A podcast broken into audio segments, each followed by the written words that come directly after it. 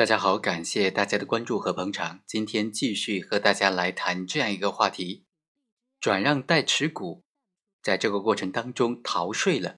那么谁是纳税的主体？如果不纳税的话，如果这个逃税行为继续下去，经过税务机关的下达追缴的通知之后，仍然不补缴、不缴纳滞纳金、不接受行政处罚的话，该由谁来承担刑事责任呢？今天就和大家简单的来聊一下。其实现在的法律当中，对于转让代持股纳税义务人的规定呢，并不统一。对于转让代持股在逃税的时候，究竟由谁来承担刑事责任呢？法律以及司法解释的规定呢，并不明确，并没有统一。我们来仔细分析一下。首先，这个代持股它的合法性怎么样呢？是合法的还是非法的呢？在民法上是不是合法的？在刑事上，在刑法上又是怎么定性的呢？公司法司法解释三第二十五条就规定，有限责任公司的实际出资人和名义出资人订立合同，约定由实际出资人出资并享有投资权益，以名义出资人为名义股东，实际出资人和名义股东对这个合同的效力发生争议的。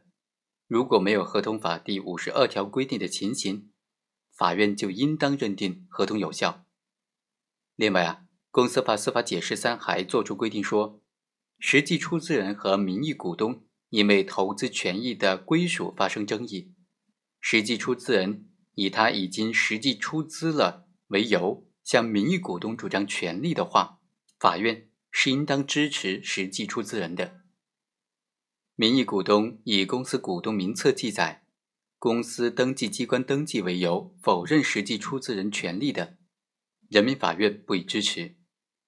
名义股东将登记在他名下的股权转让、质押或者其他方式处分的话，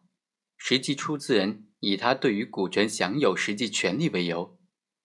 请求认定处分股权行为无效的，法院可以参照物权法第一百零六条的规定来处理。从公司法司法解释的规定来看呢，是在法律上认可了代持股这一经济现象，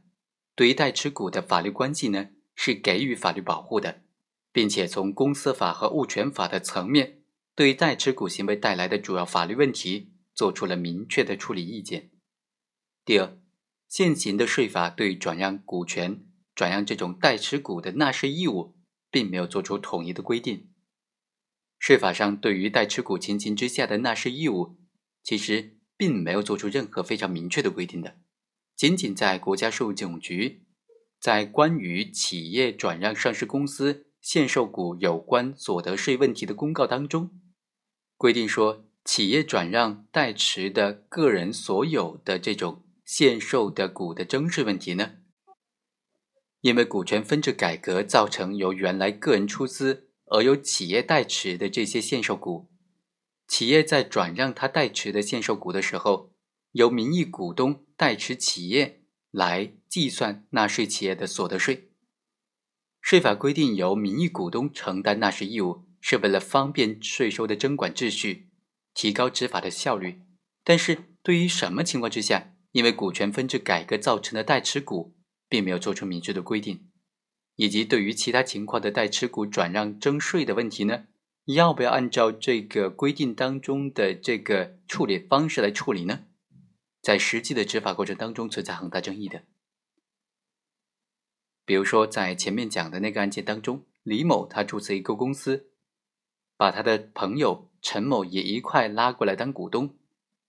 这个工商登记本身是具有公信力的，税务机关就依据工商登记。向这两个股东都分别下达了限期纳税的通知书，要求他来履行纳税义务。最终，这两个股东都没有按照法律的规定，按照限期缴纳税款通知书的规定限期缴税。